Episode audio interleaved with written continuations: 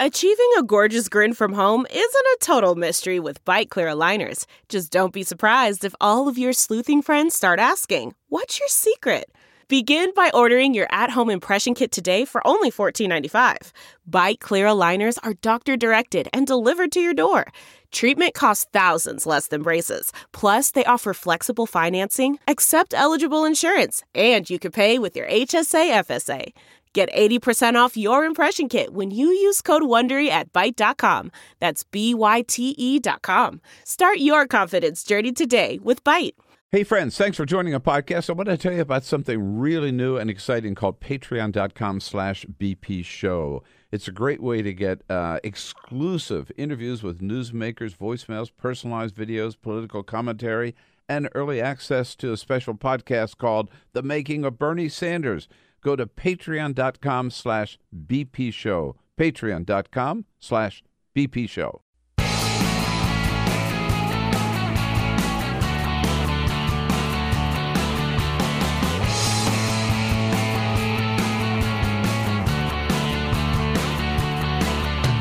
giving you everything you need to fight the Trump administration. This is The Bill Press Show, live at youtube.com slash The Bill Press Show. James Comey gets fired by the wrong person for the wrong reason. Hey, what do you say? Hello, everybody. Wednesday, May 10.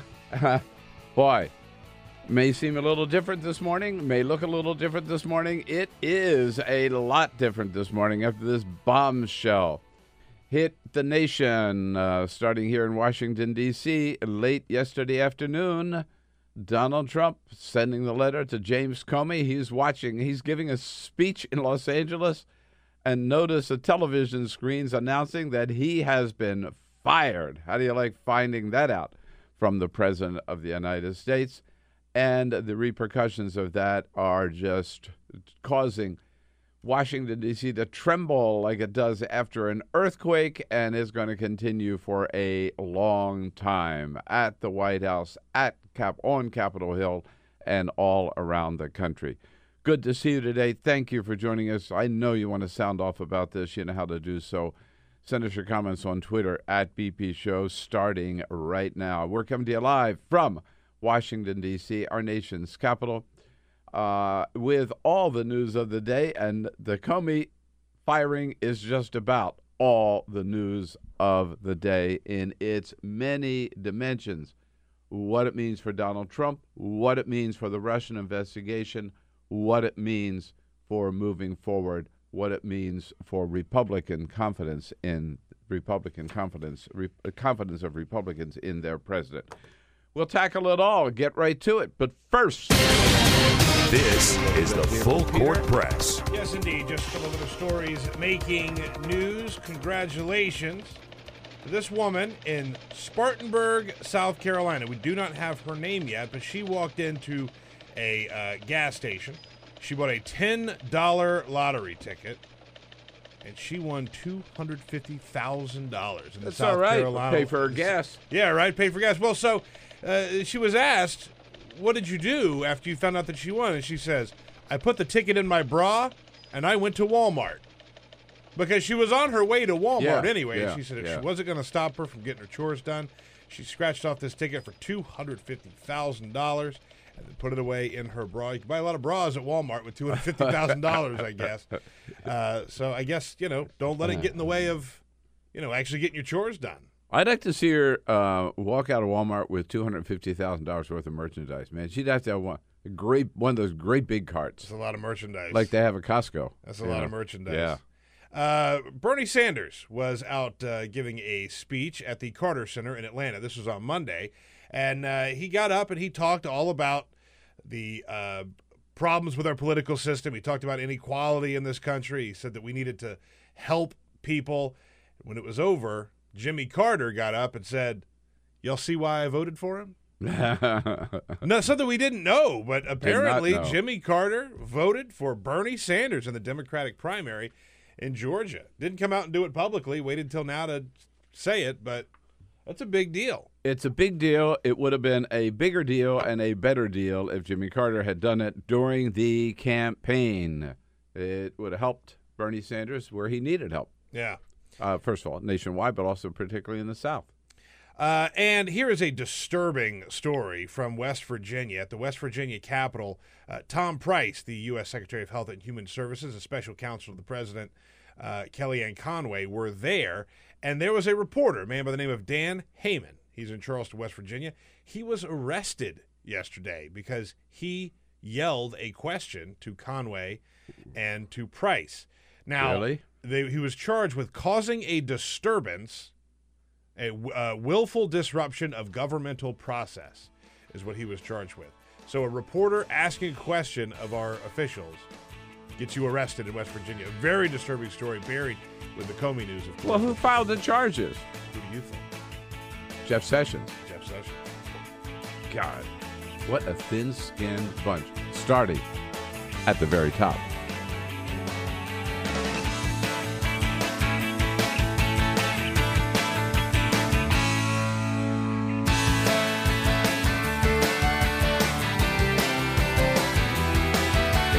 On your radio, on TV, and online. This is The Bill Press Show. Yes, indeed. Wednesday, May 10. Oh, what a day. What a big bit of news to chew on today. Hello, everybody. Great to see you. It is the Bill Press Show coming to you live from our nation's capital, where we all learned late yesterday afternoon that Donald Trump had taken the axe to yet another person who is investigating him. Donald Trump, this time taking the axe to James Comey. Whoa something you're going to want to talk about. Here we are, and we'll jump right to it as we come to you live on youtube.com slash The Bill Press Show. Great to see you on Free Speech TV. Hello, Chicago, and the great suburbs around Chicago. Great to see you on WCPT. And uh, don't forget, check out our podcast every day. Uh, go to iTunes or uh, BillPressShow.com. Uh, listen to the entire show uh, every day, later in the day, whatever. And check out our extra special content over and above uh, our two hours of broadcast every day on Patreon, patreon.com, P A T R E O N dot com slash BP show. Did I get it all? You nailed it, man. Man, I don't know. We're on so many platforms today, it's hard to keep up with. By the way, we got a couple notes uh, from our Greta interview that is up Oh, on Patreon. yes, people yes. said they're very thankful that we're doing new and uh, interesting stuff. We got a lot of uh, people who contributed at the ten dollar mark yesterday, which means we're going to do a private live video stream coming up here very soon for those people. Uh, but if you want to get the Greta interview and some of the other stuff that we have coming up, all you have to do is five dollars. Commit to five dollars a month, and you get all kinds of content. Uh, so go check it out, patreon.com slash BP show. Yes, indeed. All right, let's jump into the James Comey. Let's say, first of all, uh, no tears shed for James Comey. Uh, he is a man uh, who came to the Justice Department uh, with a um, reputation for honesty and integrity. He certainly displayed that back in the George W. Bush days when, remember, he was acting attorney general. Uh, John Ashcroft, the attorney general, the White House counsel, he was in the hospital. The White House counsel rushed over there to get John Ashcroft to sign some uh, order that George W. Bush wanted. I forget exactly now what the content was. And uh, uh, it, Comey believed it was unconstitutional what the White House was trying to do, uh, if not illegal. And, and I guess that makes it illegal. He rushed over to Ashcroft's hospital room. Uh, when uh, Alberto Gonzales arrived, Comey said to uh, the Attorney General, Don't sign that. It's unconstitutional. And John Ashcroft refused to sign it. Uh, Comey gets high marks for that. But after being appointed FBI director by President Obama in uh, 2013, it's a 10 year term, by the way. So he had about six years left on his term. Uh, he proved to be a, a, certainly most recently uh, an inept and incompetent uh, director of the FBI, uh, particularly demonstrated by the way he handled the Hillary Clinton emails. We remember famously last July, July 5, 2016, when in an unprecedented move, because The FBI never talks about things, their investigations while they're underway, uh, and never reveals the conclusions of their reports unless they request that criminal charges be filed. And the FBI director himself never goes out in front uh, and releases the findings or announces the findings of the FBI before reporting to the Attorney General, but that's exactly what James Comey did July 5, 2016. Although we did not find clear evidence that Secretary Clinton or her colleagues intended to violate laws governing the handling of classified information, there is evidence that they were extremely careless in their handling of very sensitive, highly classified information. And then, of course, uh, flash forward, uh, that, as if that were not bad enough, to October 28, when James Comey announced that he was re in a letter uh, to members of Congress that he was reopening the investigation because he said at the time there were hundreds, maybe thousands of emails that Huma Abedin uh, had sent to her husband Anthony Weiner, uh, top secret, sec- high high national security emails that she had sent to Weiner, so Weiner could print them out that proved to be true. There might have been a few. There were not hundreds. There were certainly not thousands. Uh, and uh, that October 28, Hillary Clinton, others say, is is the, was the principal factor uh, in her losing the election to Donald Trump. And just last week, in his testimony to Congress, James Comey still defended his actions of October 28. Look, this was terrible. It makes me mildly nauseous to think that we might have had some impact on the election. But honestly, it wouldn't change the decision. Everybody who disagrees with me has to come back to October 28th with me and stare at this and tell me what you would do. Yeah, maybe you would have shut your mouth before you knew what was on those emails because it turned out there was nothing new in those emails and just a few that had been forwarded again by Huma Abedin to her husband. At any rate, the point is not to feel sorry for James Comey. Barack Obama should have fired James Comey last October. That's what should have happened. Instead, Donald Trump fired James Comey yesterday, and not for the right reasons.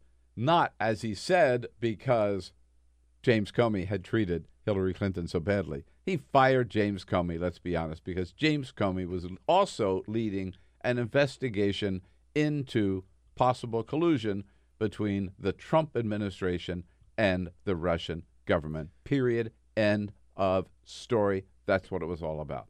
Now, someone had pointed out that the Obama administration had very seriously considered firing Comey after this all sort of came, uh, the, the, the letter first kind of happened, right, in Ju- June or July.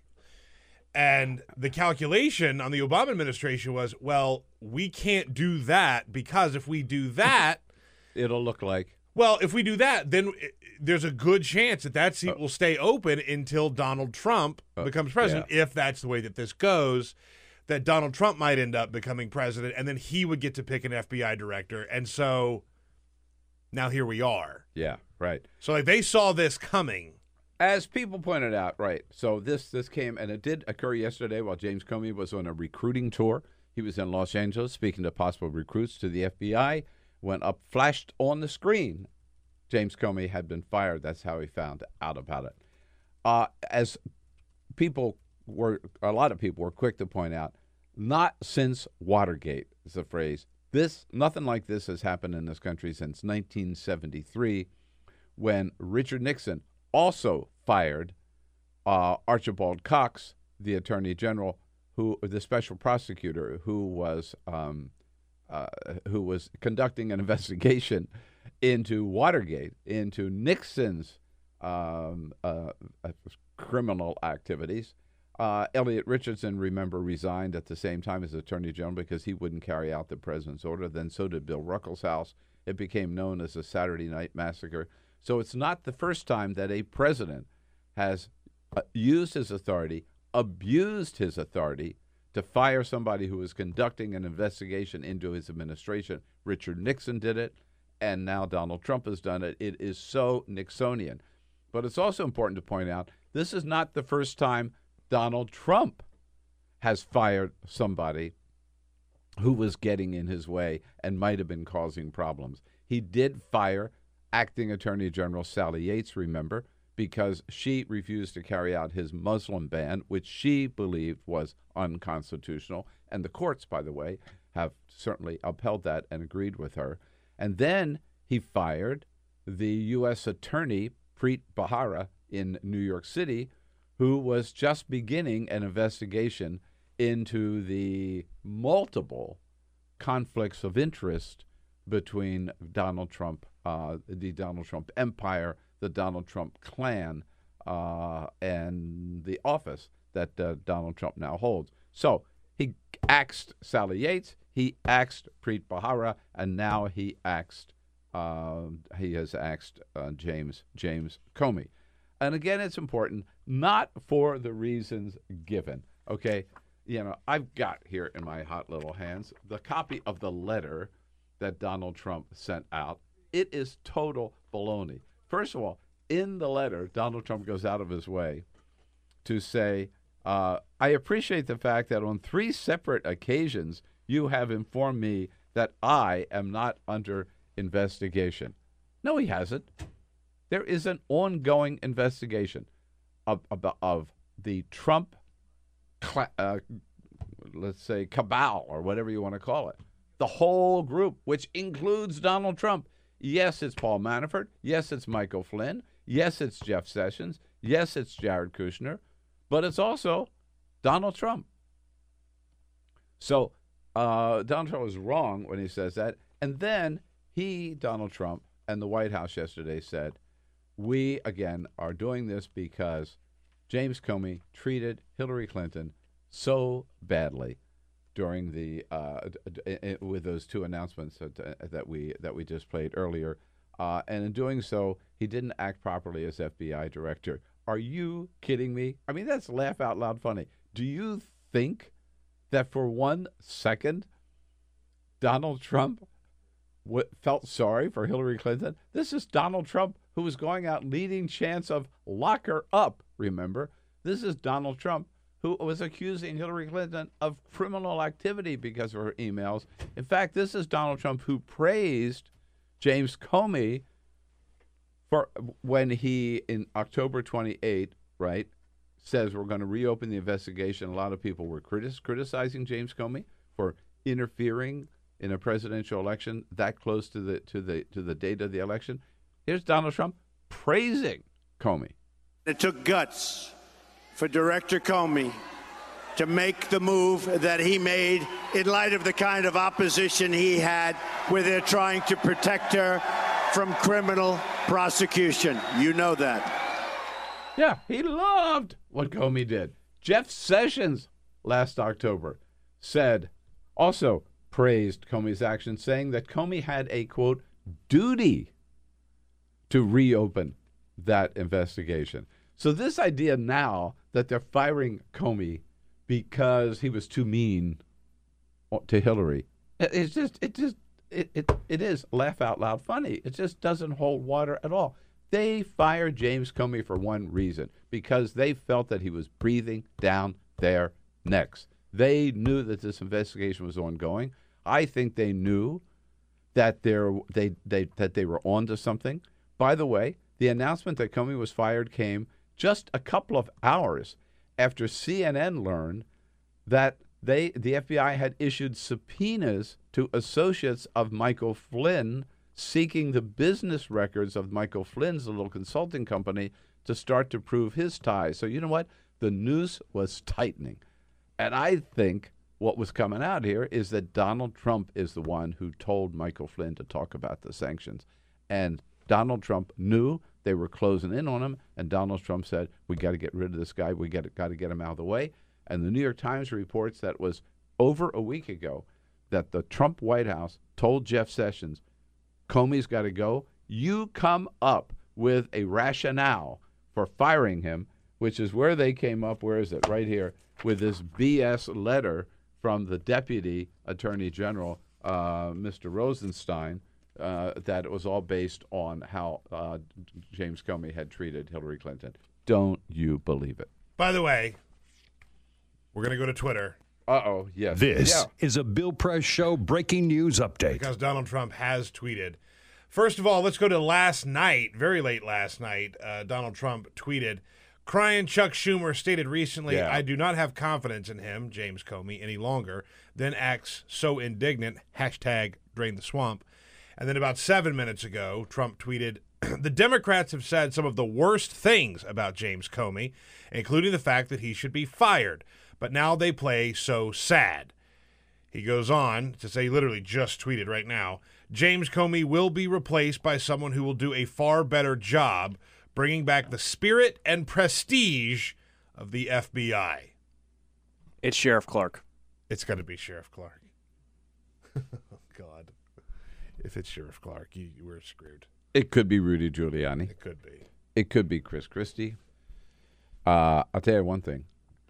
It's not going to be anybody who's going to conduct a vigorous investigation of the Trump empire, No way. of the Trump administration. No way. Reaction to the firing yesterday among Democrats was pretty quick and pretty strong. Chuck Schumer saying again, uh, this ain't the first time. This is just what Donald Trump's all about. This is part of a deeply troubling pattern from the Trump administration. They fired Sally Yates, they fired Preet Bharara, and now they fired Director Comey, the very man leading the investigation. By the way, don't let Donald Trump have a monopoly on Twitter. Let's hear your comments on Twitter at BP Show, at BP Show. This is something that should concern all of us. Uh, Mark Warner, Senator Mark Warner from Virginia. He, remember, he is the uh, uh, senator who is co chairing the Senate investigation uh, into the uh, possible collusion between the Trump administration uh, and, um, and the Russian government. Uh, Mark Warner saying uh, they never cease to surprise me over there at the Trump White House. I didn't think I could be surprised by this administration uh, anymore, but they surprised me today. Uh, I think the president's actions are outrageous. Yep, indeed. And the big impact, of course, is on this ongoing investigation. So, one thing for sure, this interrupts the investigation while it's uh, just really kind of getting started from what, from everything that we know. Um, it certainly is going to set it back. Uh, and I believe, and I think you'd be foolish not to believe, that this, in effect, is the end of the FBI investigation into Donald Trump because Donald Trump, they've appointed a, a the, uh, Mr. McCabe, the deputy director, as the acting director. Uh, Jeff Sessions is still the attorney general. There is no freaking way that Jeff Sessions is going to recommend anybody to Donald Trump or that Donald Trump will appoint anybody as the next director of the FBI who would not agree ahead of time. They may not say it publicly, but you know they're going to have to make this commitment that the FBI investigation of the Trump administration is bogus, it should not continue, and they, in effect, will let it just die off. They won't officially announce that and say there's no longer any investigation. They just will take everybody off the job. They won't spend any resources on it. It will go away, which means that without a special prosecutor or a special counsel or a special committee appointed by the, uh, the United States Congress, Donald Trump will have stolen the 2016 election and gotten away with it. That's where we're going. Jesus. Think about it. I mean, he in effect has has has shut that down. I don't think there is any way uh, it can continue. Uh, and Elizabeth Warren made that point last night on uh, uh, on on uh, with uh, Chris Hayes on MSNBC. Uh, first of all, saying that uh, he doesn't want uh, you know anybody who has anything to do with this to have any authority anymore. And it's pretty clear what's going on here. Donald Trump doesn't want anyone coming any place close to an active investigation into the relationship between the Russians, the Trump campaign, and Donald Trump himself. And uh, Elizabeth Warren moves on that we need to turn this whole thing over then to someone else, someone independent who can really uh, follow all the, the leads of possible collusion. Do you believe a special prosecutor should be appointed by the Chris deputy attorney general? Absolutely. We need a special prosecutor right now. I mean, yes, he needs to announce he's going to do it this evening and figure out who the right person is and then have a special prosecutor.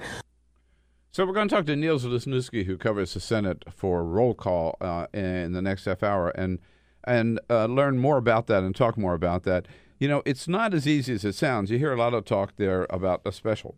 Uh, that was not what Elizabeth Warren said about a uh, a special counsel. Uh, but the fact is, the special counsel law was allowed to expire. So unless they pass a new law, mm. there can't be a special counsel.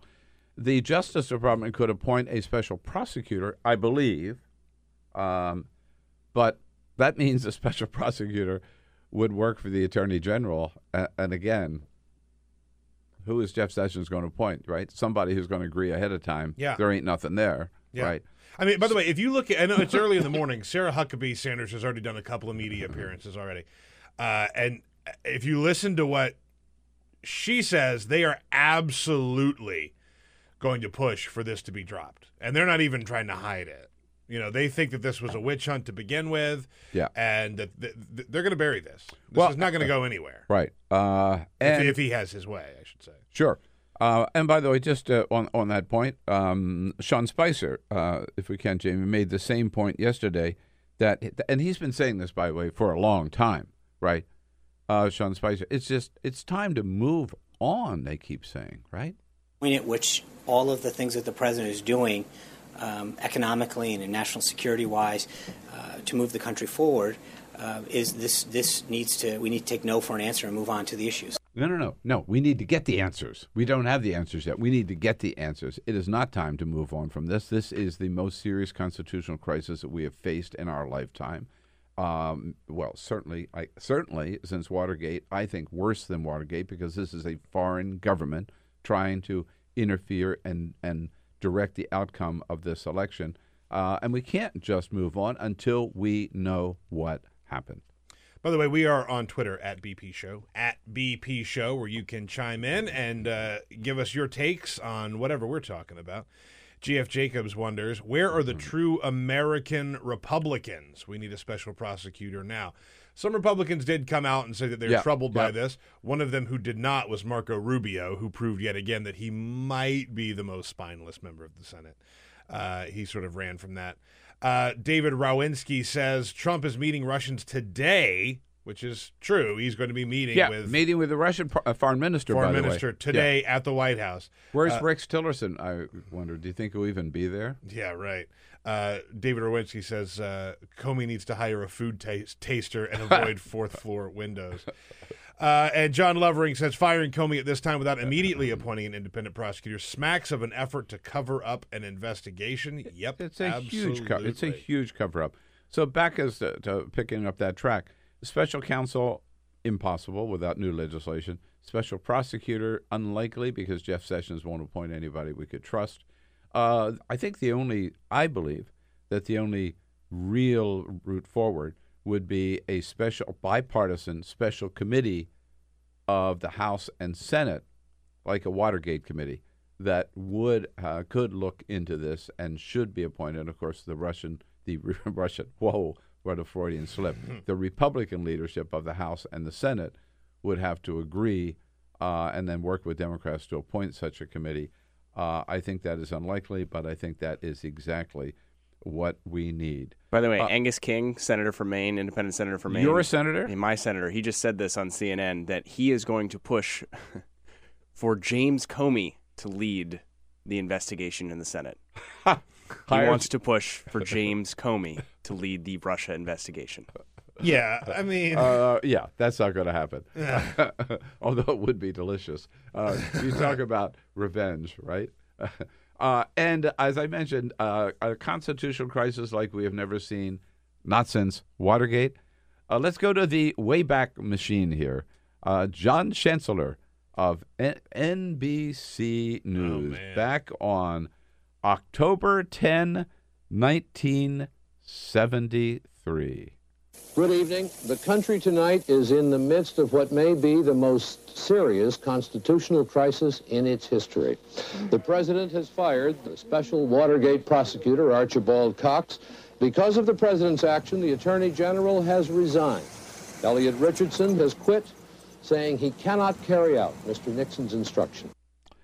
Boy, that's echoes of, of what we heard last night with leading the the news. Uh, all, all, all three networks, uh, David Muir and Scott Pelley and Lester Holt, uh, with almost almost word for word what John Chancellor said. Constitutional crisis. Just one more from uh, John John Chancellor here. All of this adds up to a totally unprecedented situation, a grave and profound crisis in which the president has set himself against his own attorney general and the Department of Justice. Nothing like this has ever happened before. Yeah, well, we can't say that. Nothing like this has ever happened before. It's happened now for the second time in our history. And the White House is bristling over these comparisons, but you cannot deny the fact that there have been a handful of people in this, you know, five months that Donald Trump has been president, four and a half months that Donald Trump has been president, that have been able to investigate him and deliver something. Sally Yates, fired. Preet Bharara, fired. fired. Jason Chaffetz, quit abruptly. Quit. Devin Nunes, nowhere to be found. James Comey, fired. Right. There you go. Right. Who's next? Exactly. Yeah. So it's happened twice in our history. Two presidents under investigation have fired the people leading the investigations Richard Nixon and now Donald Trump.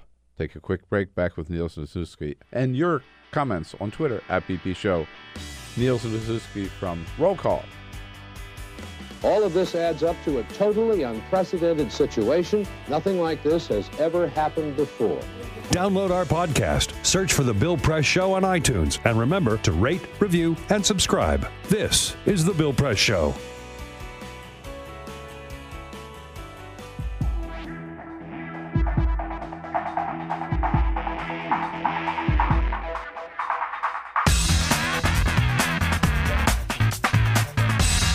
Same great show, new great channel. Stream live video at youtube.com slash The Bill Press Show.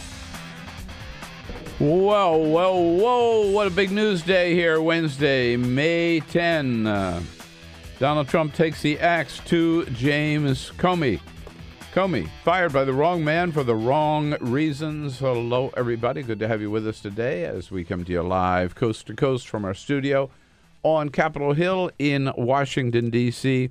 Brought to you today in part by Amalgamated Bank. Yep. If you're looking for a bank with progressive values so you don't feel so guilty every time you do your banking, think about Amalgamated Bank for almost a century now. They have been the bank of choice for progressive organizations and individuals nationwide. Anywhere in the country, you can bank at Amalgamated. Go to amalgamatedbank.com, uh, check out uh, their terms, uh, their uh, policies and their programs. I think you will like it and sign up. Amalgamatedbank.com. Yeah, so now uh, the shift is, or the question is, what happens to this FBI investigation?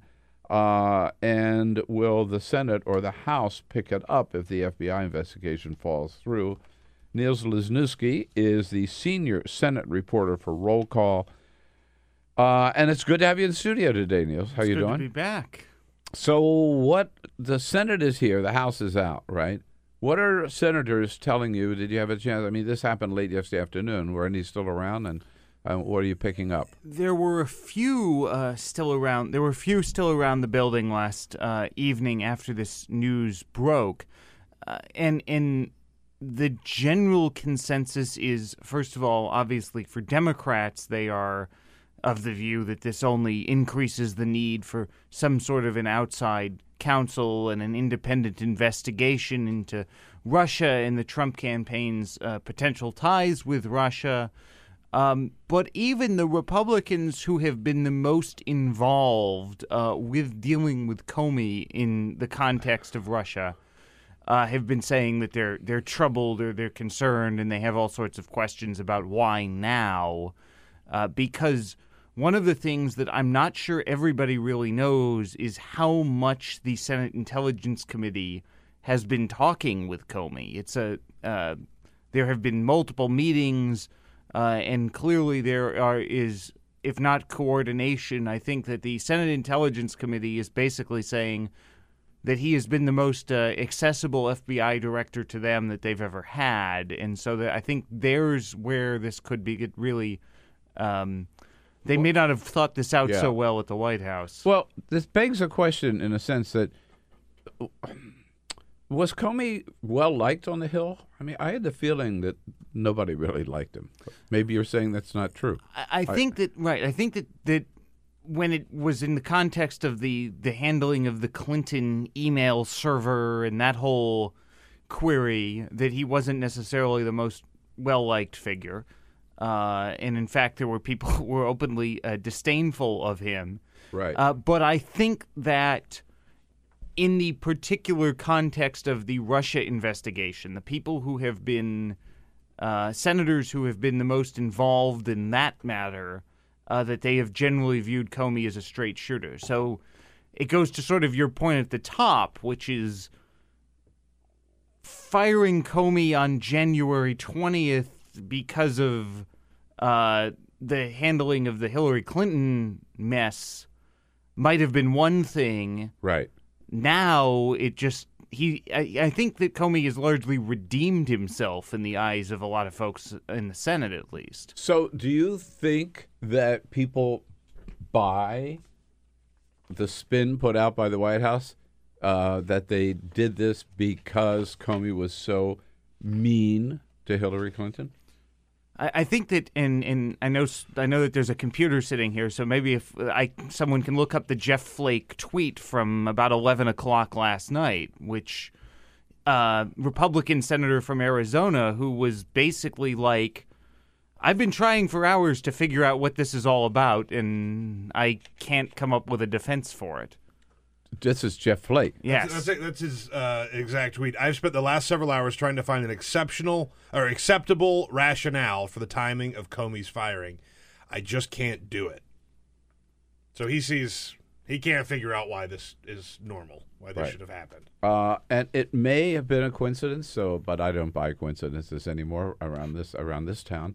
But the this this action, which which it took probably a week to put together, anyhow. But the announcement came just a couple of hours after CNN discovered that the FBI had issued subpoenas uh, to associates of Michael Flynn, who was certainly one of the targets of the investigation, uh, looking into his business business, business ties, which means maybe uh, CNN indicated signaled that this investigation is really starting to pick up steam and to get really serious. Well, well, and what's what's interesting there is that it is in particular this is coming out of a grand jury, at least Yeah, according to yes. CNN's report, that is in uh, Alexandria, Virginia, just outside of D.C., where the U.S. attorney is Dana Boente, who was the fellow who became the acting attorney general after Sally Yates was, Was fired. fired. Yeah. So the next move, frankly, and I don't know that I'm actually predicting this, Would be but to because fire- would be because Boente's another holdover from the Obama administration, uh, Yeah. a career federal prosecutor. Uh, I think the next question is is whether or not the uh, U.S. attorney in, in Northern Virginia is going to be uh, uh, pushed aside. Oh, yeah, or gotten the axe, right? Well, if I were he, it's a he. It's a he, yes. Yeah, if I were him, uh, I'd be, I'd be looking over my shoulders, right? Yeah, and, and watching because you could, you could expect, almost expect that to happen. All right, now, so if the, I, I think it's safe. Is it? Do you agree? It's safe to assume that with this action and with Jeff Sessions as Attorney General and Donald Trump as President, this FBI investigation is in fact over. I think that there's the the one question that I think we would why I would not say that yet is to figure out what uh, Rod Rosenstein, the the deputy attorney general, who uh, at least up until the moment that his name appeared on the memo outlining basically reasons for why Jim Comey could be fired, uh, was a respected fellow on both sides of the aisle. Barbara Mikulski, who was the obviously sen- Democratic senator Yeah. from Maryland for a long time, uh, is a big fan of the guy. He was uh, the U.S. attorney up in Mm-hmm. Baltimore for Mhm. uh, for Mhm. about a decade. Uh, so I think there's a possibility that he feels like he was not uh, that this was not really what he thought he was doing. Uh, was writing justifications for firing Comey at instantly. Uh, and I don't know that, but that's the one thing is he's the fellow to watch right now. And I've, I'm talking with Democratic senators already. Everyone's got their eyes on him. But and he's not he the acting do. FBI director. No, but because he's the act because he is the acting attorney general for the purposes of the Russia probe. Because Jeff Sessions recused himself. Yes. And so because of that, he could be the one if he he could call for a special he could be the one who could basically farm out the uh, Russia investigation to s- either a a special prosecutor or could give specific instructions to the FBI or something like that. Well, then let me let me rephrase my question. What are the chances that Donald Trump is going to appoint as an FBI director somebody who is going to continue the FBI's investigation? that is going to be very complicated to see whether or not he's going to be anybody to head the FBI. Why? The FBI director requires Senate confirmation. So, how you get someone who goes through hours and hours of hearings at the Senate Judiciary Committee and says, well, I don't know anything about this Russia situation, Yeah, and right. you know how they sound like a Supreme Court nominee, basically, for nine hours. I don't know who that person is, and I don't think that Yeah. person is Rudy Giuliani or or Chris Christie. Uh, good point. Good point. Uh, well, scratch them. Scratch those names off the list. Um, all right. So let's get to what happens. And s- several people have called for this. Elizabeth Warren did. Bernie Sanders. Others have even before James Comey was fired. I mean, John McCain and Lindsey Graham have, I believe, from the very beginning, saying we need to turn this over to a. And you hear all these phrases. I want to sort it out with you if we can. Special counsel, special prosecutor, independent commission. da- ba- ba- ba- ba. Okay, special counsel. Possible? Special counsel is possible because that would be. But I thought that law expired. The independent counsel Oh, all right. statute has expired. Thank you. Here's Independent the counsel. here's the distinction. Uh, in the the shortest way possible. As. Donald Trump says, this is complicated. Oh yeah. Um, the you in a special counsel or special prosecutor is someone where the Justice Department says this is too intertwined in everything. We are going to give authority to person X Uh-huh. to investigate this. Now, the best example of this recently was during the Valerie Plame matter in the Bush administration. The folks at the Justice Department in Washington told the U.S. Attorney in Chicago, Mr. Fitzgerald, if you Right. remember him, Yes, yes, that yes. he had authority to make whatever decisions he wanted to and, and put this matter in the basket of the U.S. Attorney's office in Chicago, even though there was really no connection to Chicago. Yeah. So that could happen. You could have Rosenstein say, ah, U.S. Attorney in Yeah. Omaha, you're now in charge. Right. Okay. Right. So special counsel, special prosecutor are kind of one and the same. Right. Okay. Independent counsel Independent counsel is out. was Ken Starr. yes, and that's done. That's done. Okay. Um, so then, in the Senate could appoint a. We have the Senate um, Intelligence Committee, right, it's conducting this investigation, but they could appoint a special committee, or uh, the House and the Senate together could have a, a whatever we want Right. to call it, Russia collusion committee, right? Right, right. Yeah. You can do a joint committee uh, of the two houses, which is But they would be made up of members of the House, of the House and Senate, correct? Yes, Right. yes. Who would have to appoint that? Uh, you would need the leaders of the two parties would pick, you know, uh, in the House and Senate. So Ryan and Pelosi and McConnell and, and Schumer. But Ryan and Pelosi, uh, I'm sorry, Ryan and McConnell would have to agree before that could ever happen. Yes. Correct? Yes. Okay.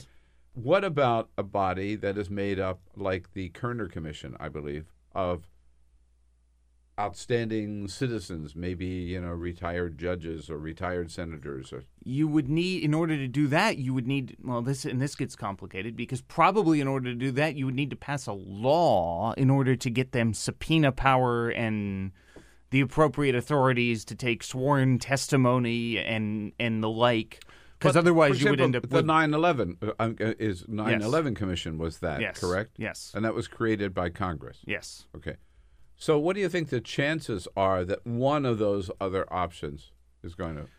I- think that the the congressionally impaneled um, special committee within the Senate might be more likely. I don't know what the prospects would be for the House at this point because, uh, frankly, none of the House investigations so far have seemed nearly as um, detailed, shall we say, as what the Senate uh, Intelligence Committee is doing.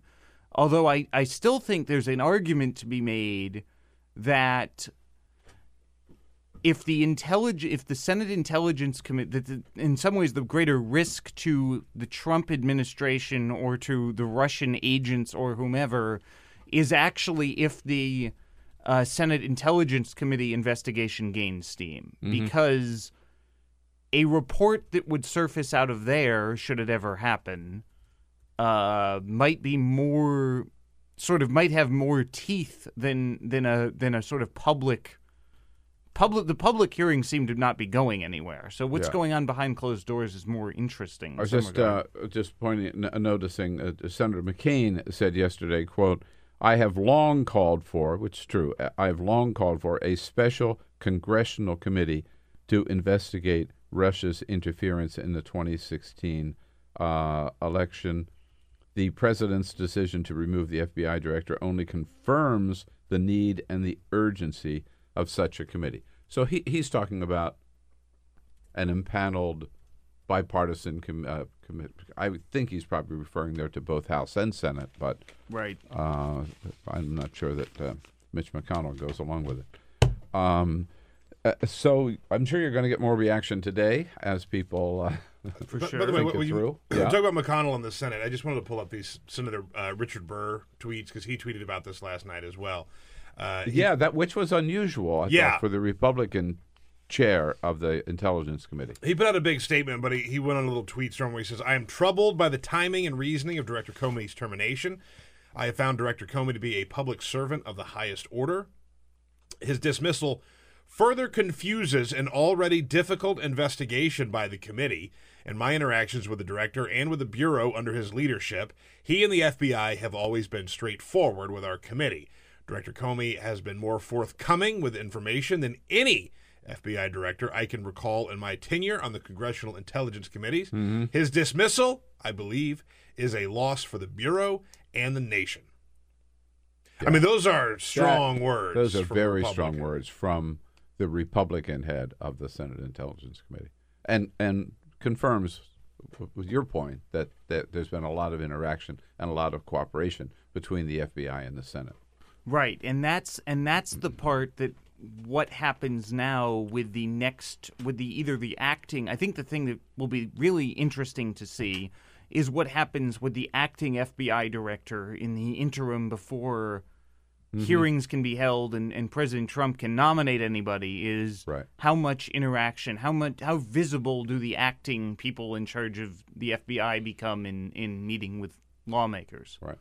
Uh, rollcall.com is where you can follow Niels and all of his uh, colleagues there with the news of the day.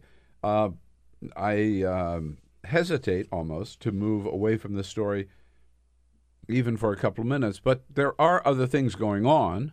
Um, w- two things I want to ask you about. First of all, it was reported yesterday, uh, I think in the New York Times, and I saw it on CBS News last night, that the administration is considering a request to send 3,000 more ground troops, combat forces, into Afghanistan, of all places, because the Afghan military uh, has suffered so many losses lately, and they seem to be not able to to to keep up with the Taliban.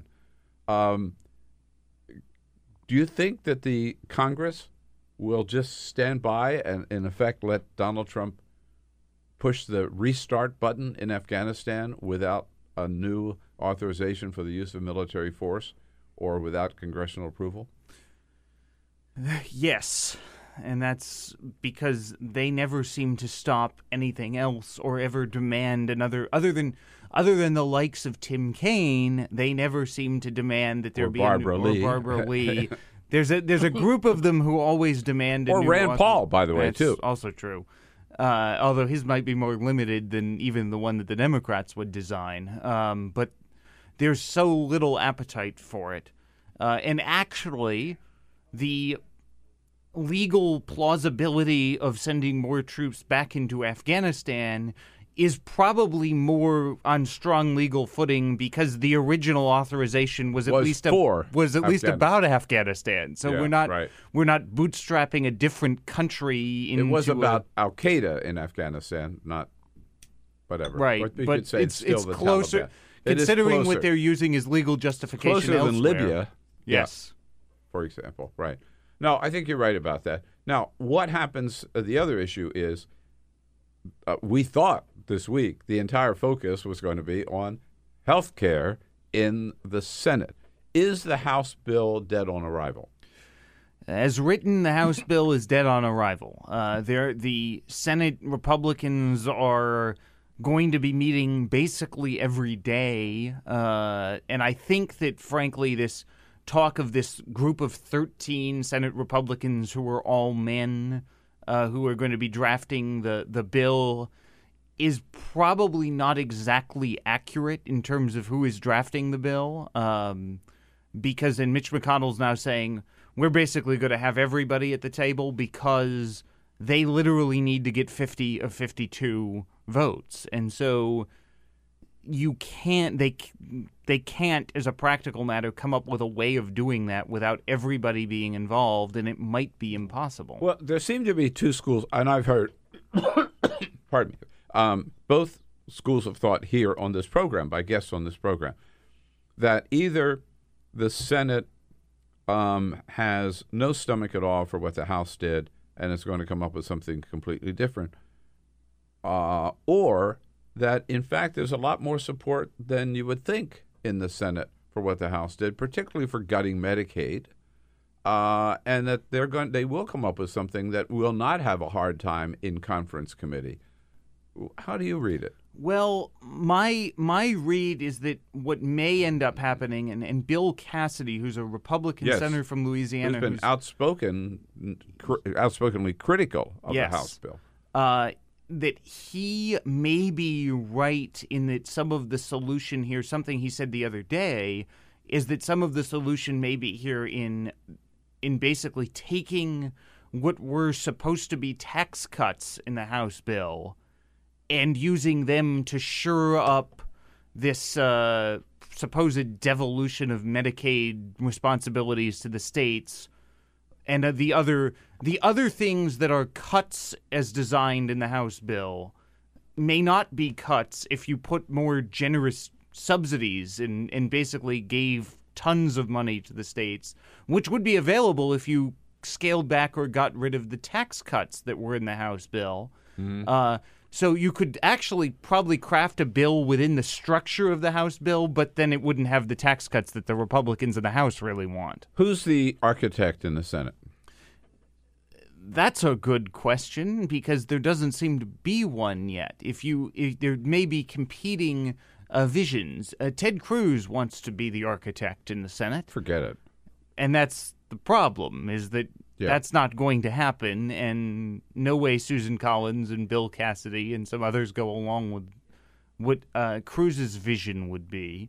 Uh, so coming up with a palatable plan uh, is probably going to require someone like if there is a plan, it's going to require Cruz and Collins to get into a room and come up with something between the two of them, which would be quite an exercise. Uh, the senator from Tennessee. Uh, Senator Alexander uh, and Orrin Hatch from Utah are probably actually the the most likely architects because they are the chairman with jurisdiction and they tend to know a thing or two about how things actually work. Uh, although you could also say that ultimately Mitch McConnell will probably be writing whatever they come up. with. Okay, so it took the they promised to do it to repeal Obamacare on day one. Uh, it took the House hundred days. How long is it going to take the Senate? Uh, my money Does it get done this year? My money would be if they have a bill at all, it comes before August recess. Really? That that fast? That Yeah. that's about two months But that's- of work. Uh, but then if they don't, if they don't get it by the time they leave for August recess, it probably doesn't happen this year because when they come back in September, there's a government funding issue and the debt limit reappears, and there's all these other issues that that jump uh, healthcare in the line of urgency. And now, frankly, an FBI director confirmation battle uh, probably eats into some of that time too. Right. Uh, the uh, we we sometimes confuse the two. You mentioned so this the funding that they just passed comes up again in September, correct? Yes, October first is uh, the October deadline. first. Okay, but then on a, a, a, a related but different matter is the national debt. Yes, and the the debt limit at some amorphous date that Treasury Department has not yet said exactly when, but probably in the fall. Uh, the Republicans are going to have to raise the debt limit because, surprise, surprise, there's still deficit spending going on, despite the fact that there's a Republic Republicans are in control of everything. Uh, and it will be interesting to see if Democrats uh, use that opportunity to try to load some stuff on or to or to exact some concessions from Republicans the same way Republicans did Yes. while Democrats were in control, uh, uh, with the threat again of defaulting on our on our debts. That's Uh, right. Yeah. So you got a good beat, man. You got a lot of a lot of important stuff on your plate. Plenty Uh, going on. and just when you think everything is uh, maybe you, you, you've got it all under control, right? You sort of know what's going on. Then Donald Trump does something like this, and the whole thing blows up in your face, right? But uh, you're more than capable of keeping on top of it. Excellent, excellent information, Neil Lazadowski. Thanks so much for coming in again. Thank you. Roll call, rollcall.com. This is the Bill Press Show. Hey, everybody, this is Bill Press. Thanks for listening to the Bill Press and Friends podcast. And now, do yourself a favor. If you haven't already done so, subscribe to the show on iTunes. Here's what you do just search for the Bill Press Show, then you can take us with you and listen in anywhere you go. And you'll get new shows from us as soon as they're posted. And one more thing if you really enjoy Bill Press and Friends, please help us grow by telling a friend, writing a review, and giving us a rating on iTunes. It's so great to have you on board. Many thanks.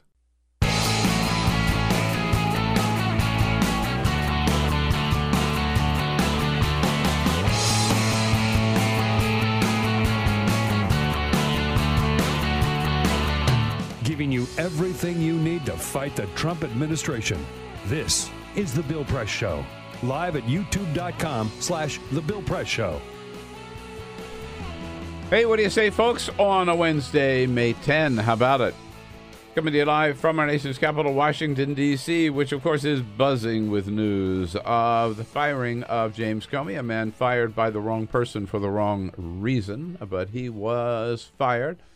How do you like that? Found out about it um, while he was giving a speech in Los Angeles and noticed that the TV screen suddenly uh, carried a banner headline Comey fired. Um, and uh, that's how we got the news, not by a direct call from uh, President Donald Trump.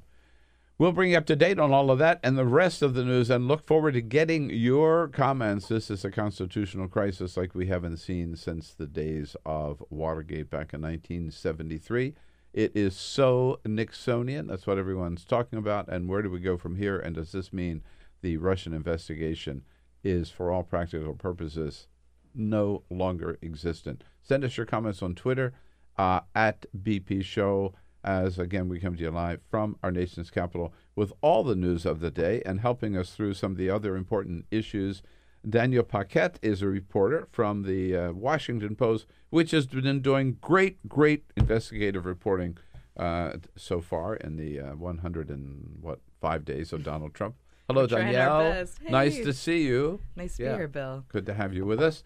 Uh, and again, we'll get right to the news of the day and your comments on Twitter at BP Show. But first, This is the Full Court Press. Oh yeah, all Yeah. the big stories you might have missed. Just a couple other stories happening now. If you like the Jon Stewart era Daily Show, you would have loved Tuesday night's Late Show with Stephen Colbert. Stephen Colbert brought a bunch of Daily Show alumni back onto his show, The Late Show, uh, with Stephen Colbert. He brought back Samantha Bee, John Oliver. Ed Helms, Rob Corddry, and of course Jon Stewart himself. Whoa. All of them got their start on The Daily Show. wow. Jon Stewart, of course, was the host, but, uh, think about that. Samantha No, Bee think- has her own show. John Oliver has her own Yeah. show. Ed Helms, big movie star now. Rob Corddry does movies now. And all of them were correspondents on The Daily Show. Wow. Isn't that I- nuts? Yeah. I don't know if this Trevor Noah Daily Show will have a similar legacy, but uh, It will not. Uh, yeah, I can uh, I can answer that question. I definitely don't think it will. But you know, bless his heart, he tries. Uh, this is kind of nuts at uh, the Forensic Anthropology Research Facility in Texas State University. That is a 26 acre area on campus where they keep a bunch of dead bodies. You heard about this? It's like the body farm. Wait a so, minute. 26 acres? Yeah, that's right. That's a lot of dead bodies. Well, they're not filled with dead bodies, but they Oh. put the dead bodies all throughout that area so they can study decomposition. So it's for forensic scientists, right? Like when you go out in the field and you find a dead body that might have been outside, you can study like what a body that's been exposed to the elements for like three months, three weeks, mm. like all this different stuff. So it's, there's dead bodies. But are they underground? No, they're on top of the ground. What? Yeah, that's right. No. I'm dead serious. This is a thing. It's because there's like there's no other way for them to get like field training on this. So you donate your body to science, and it goes to that. You could donate your body. Fun fact: I have donated my body to go to a place called the Body Farm in Georgia, so that when I die, I'm just going to leave my body. Wait, outside. really? Yeah. It's called the Body Farm. It's called the Body Farm. Yeah. Wow. So the forensic scientists can study like a body that's been left out in the wild. So that's where I'm going to be when I'm dead. But here's the story. Wait, this is This is like- TMI. what? TMI. How- when did you decide call this? them You don't have to come visit me. when did you decide this? Oh, it's been- this has been years I've done this. Hmm. I did this years ago. No. My family can't have me. I'm going to get a great big rat. I'm going back to Let it- nature, man. And let it loose. your- No, man. Hey, hey, I don't care. I'll be it's I'll be gone. The point here Your is starts Peter's going to the grape you. grapefruit grape graveyard over here. The point here is Yeah, what they is have this story all cameras set up on all these dead bodies so that they can obviously monitor them. And for the very first Vultures? time, no, a deer. They found a deer Oh eating yeah, I human saw remains. this. This is cool. They found a deer eating human remains. It's never been. It's never happened. He had a rib bone We in his kind of mouth. deserve this. We absolutely deserve this. We absolutely deserve. it's a deer's chance to get even, right? Yeah, right. Yeah. I, I did read the other day there are not many calories in human bodies, too. So- Perfect. So there you go. Great. Not worth it.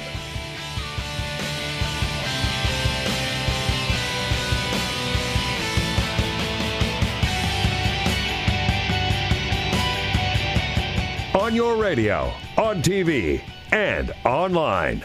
This is The Bill Press Show. Hey, what do you say, folks? It is a Wednesday, May 10, uh, the Bill Press Show coming to you live from our nation's capital, Washington, D.C. With all the news of the day, there's really only one story today. James Comey fired. Fired uh, by Donald Trump yesterday. They say they fired him because he was too mean to Hillary Clinton. Yeah, if you believe that, I've got a bridge I want to sell you as well. Uh, no, he was fired because Donald Trump could hear footsteps or feel the his hot breath on his neck as James Comey's FBI investigation might have been closing in on uh, evidence of collusion between the Trump White House or the Trump campaign and uh, Russian officials. Uh, and the big question is what happens to that investigation now? I think we can assume it is over. Uh, and Donald Trump, who once, who first fired Sally Yates, the deputy attorney general, because she refused to carry out his Muslim ban, then fired U.S. Attorney in New York, Preet Bharara, because he was starting an investigation into possible conflicts of interest with the Trump family and the Trump empire uh, and the uh, and the White House. Now he has fired the third person, uh, uh, FBI Director James Comey, and of course the only the second time in our history that a president has fired someone who is leading an investigation into his administration. The first being Richard Nixon in 1973, the Saturday Night Massacre, now succeeded by the Tuesday Night Massacre uh, by Donald Trump. And in the middle of all of this, here comes Danielle Paquette uh, with the Washington Post. Man, when this hit the news, were we in the newsroom yesterday when this hit? This is kind of shameful, Bill. I was in the newsroom, but I was going to dinner for my friend's birthday, and I just kind of quietly walked out, like, "Have fun, have fun, guys." Did you Really? yeah. But when it hit, it must have been. Oh yeah. Well, we didn't quite believe it. You know, I got a press alert. James Comey out, like Yeah. fired. You Yeah. know, it was just kind of totally shocking. No, I did too. You know, on my phone, and I Mhm. read it like three times because I couldn't, I, I couldn't believe it, right? And I Yeah. couldn't sort of ingest it. It was like, no, no, really, really, and it was not until like the second alert came that I thought, holy, you know what, right? Yeah. Uh, and Peter and I already talked about what we were going to talk about today. We had the whole show planned, and I heard. and as, yeah, that exploded. Yeah. and as often happens with uh, Donald Trump, forget Yeah. about it. Yeah, yeah. It's the it's the dumbest thing.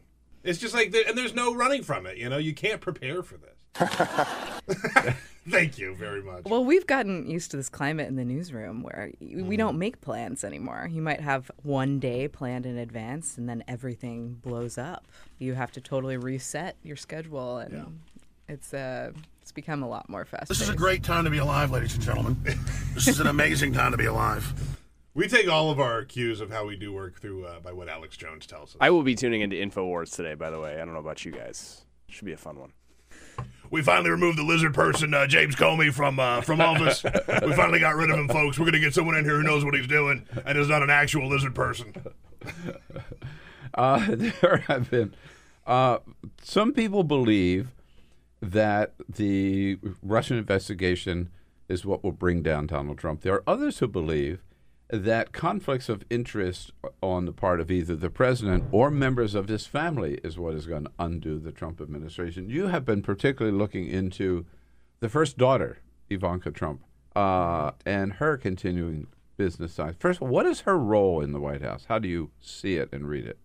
So Ivanka has had quite an evolution. Um, right after Trump was elected, she said, "I'm just moving to Washington D.C. as a wife and a daughter. I'm going to focus on my children. I'll have no formal role." And then we heard a couple months later, "I'm moving into my own West Wing office." And just recently, we've learned she she has a title. She's assistant to the president. So she'll be advising him on everything. She says it's a role she's been playing since she was a kid. She has Donald Trump's ear. We really don't know much beyond that, other than she's looking into childcare issues, maternity leave policies. We haven't seen much on the policy front in those areas, but we, we've been keeping an eye on what Ivanka's been up to. Um, I vaguely remember um, when um, Jimmy Carter talked about his daughter Amy uh, being upset about nuclear weapons or something. People mocked Jimmy Carter for listening to anything his daughter said. And now we've got Ivanka Trump right there in the Oval Office alongside of her uh, of her father on a wide range of issues. If you add her portfolio, whatever it is, to Jared Kushner's, her husband's portfolio, that about covers the waterfront, doesn't it? The two of them. Yeah, I mean, are, are are the two of them the the two most powerful people around Donald Trump?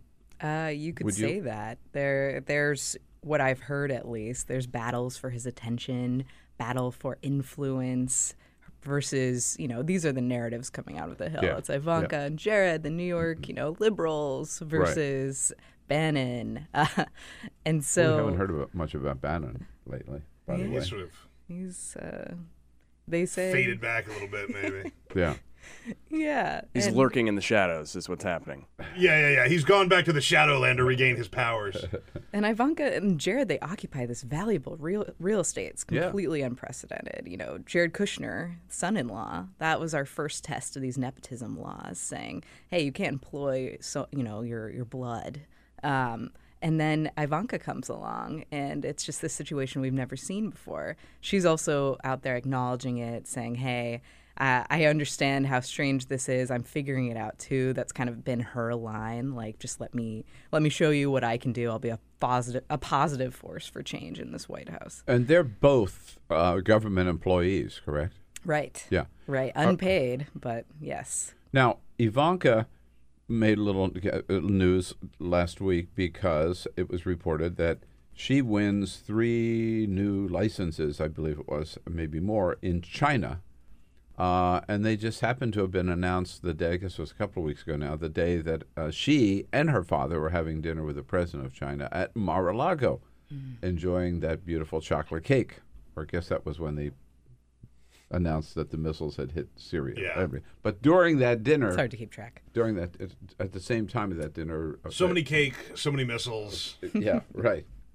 Uh, so does she, while she's in the White House, does she still have her fashion line? She has handed it to family members. Uh, member, I believe, Jared Kushner's sister, um, someone outside of herself, and that is the line that she is stuck to. No matter what happens with my company, I am not running it currently. Uh, I am no longer a part of it. She has tried to publicly distance herself from her brand on social media. She claims to not be running day to day but we really it's hard to know you know? When when you are entrusting your business to a close friend or a family member they're only a text away. So there's just very little oversight here. But she still owns it correct? Right well yes she's transferred her assets to the family members.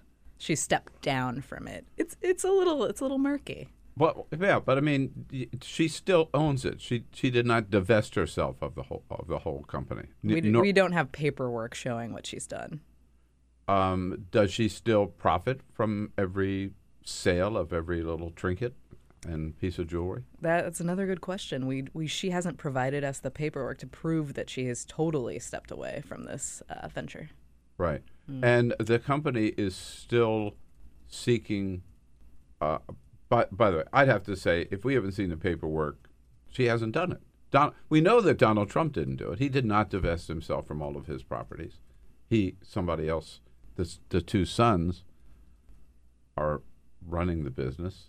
Allegedly, they never talked to their father about the business, um, so he doesn't know what's going on. But, but uh, you know, he's he's still he still owns it. So I I, I would assert that she still uh, owns it. Is there any conflict of interest law against that? There, or, there, or is there any law against it?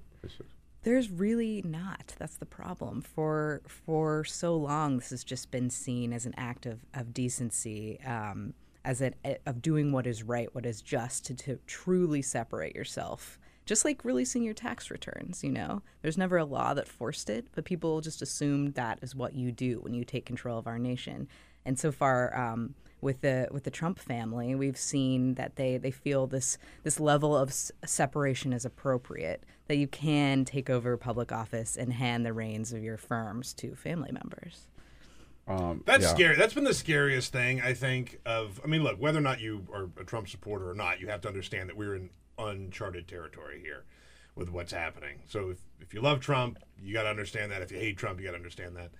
but that's been the most sobering thing for me is there's very little that can le- that, that legally holds him to do these things that presidents have done in the past. Right. And uh, you know, Jesus, I mean, we should maybe take a look at that at some point and make sure that there's like a guideline or a guidebook for what a president can and cannot do instead of just relying on tradition. Because, yeah, he's going to abuse it. Absolutely, he'll abuse it. Well, the popular understanding in the past was um, Americans would not vote someone to, into office if they didn't, for example, release their mm. tax returns, or they didn't present this plan for here specifically is exactly how I'm going to distance myself from my company. Uh, and so, but when you talk to uh, Donald Trump about this, he says he said at his first press conference, I believe, after the uh, inauguration or after he was elected, he said, "Voters don't care about seeing my tax returns; only journalists do." But we know from public polling that's not true. Yeah, majority of Republicans want to see those tax returns, and so he also. Um, but when you do talk to Trump, people who voted for Donald Trump, uh, you hear you know what he does with his business. I don't think it will impact the way he runs the country. He's already rich. Why would he try to yeah. enrich himself further? He also said, at the news conference. Because rich people are just happy with what they have; they never want more. Never want more. No, no, no, no. Uh, uh, he, at the at the famous news conference where he announced how he was uh, handling separating himself from his business, where he announced he's not going to divest, and they had he had his attorney there, if you recall. What struck me about that news, news conference is after she was finished, he came back up and said, "So there they are, Donald and Eric Jr. or Donald Jr. and Eric. They're the ones now who are in charge. Um, I won't have anything to do with it, but at the end of my time as president, we'll find out what what a good job they've done, and they better have done a good job. You know, meaning, yeah, because he expects to make a lot of money, continue to make a lot of money out of the Trump empire, even though he may not actually see it and know how much Well, until four years from now. Yeah. That statement was very on brand. You know, he he was referencing his old catchphrase. You know, you're fired. He'll fire them if they don't do a good job. Whether or not that suggests there's much distance between them, I don't know. Now, related to Ivanka, uh, not that I'm blaming her for this, is there is also there's so there's the Trump empire. There's also the Kushner empire. I mean, that marriage was a marriage between two big real estate, you know, blockbuster firms in New York, the Kushners and the Trumps, right? Right. So the Kushner family has its own continuing business uh, interests, including one great big uh, new high-rise, high-end condo in uh, building in uh, Jersey City, which they're raising money for around the world. Uh, and it was reported just a couple of days ago that they had a, a big um, uh, show and tell in Beijing to attract Chinese investors. And Jared Kushner's sister gives the pitch to these investors. First, if they pay invest five hundred thousand dollars, they get an EB five visa, so they can come to the United States and then eventually apply for citizenship. Uh, and on the there were journalists there took some photos of this. You know, in back of her is an image of Donald Trump and Jared Kushner. So the, the the idea is, you know, you invest with us, you're investing with the president of the United States and Jared Kushner. I mean, talk about blatant, you know, selling of the first family in the White House. We had a reporter there who was asked to leave. Oh, really? Yeah.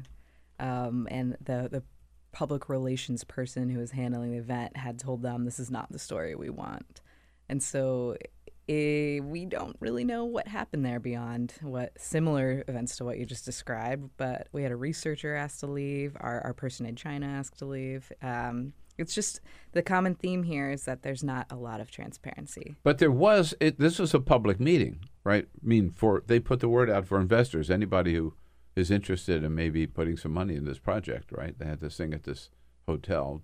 I mean, these happen all the time around the country where people who are with an IPO or a project and are looking to raise capital. You know, you see them advertised sometimes. You know, where show up at the hotel and we'll tell you all about this project. You can put your money in. But so the reporters showed up and then were escorted out.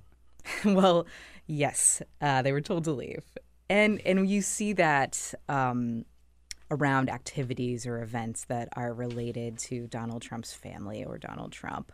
You know, we, we had something similar happen at the Trump Hotel in D.C. It was an event for people to come on by, um, and journalists were not permitted entry.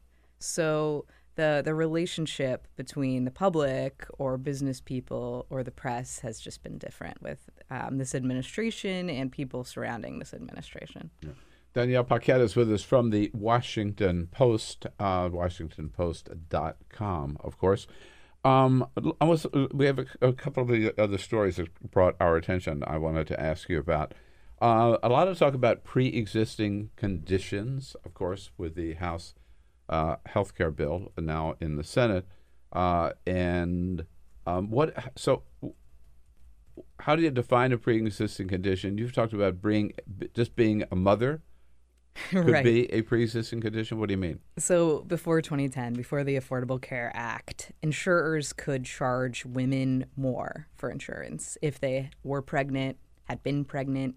The condition of being a mom, as you point out, was a pre-existing condition and then um, having children was a pre-existing condition. It could be. There was no there was no real way to limit what insurers could define as a pre-existing condition, And so a lot of Democrats were out there saying this is discriminatory because only one gender ever deals with this uh, particular condition.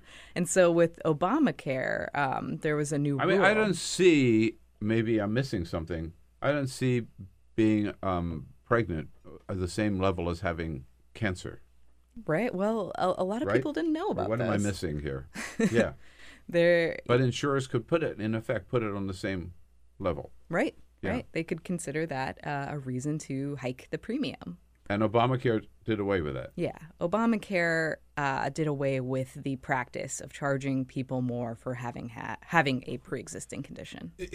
and and and I just want to follow that through. So this new legislation, which gets allows states to get rid of this pre-existing condition requirement, would means they could go back to charging women more just because they're pregnant.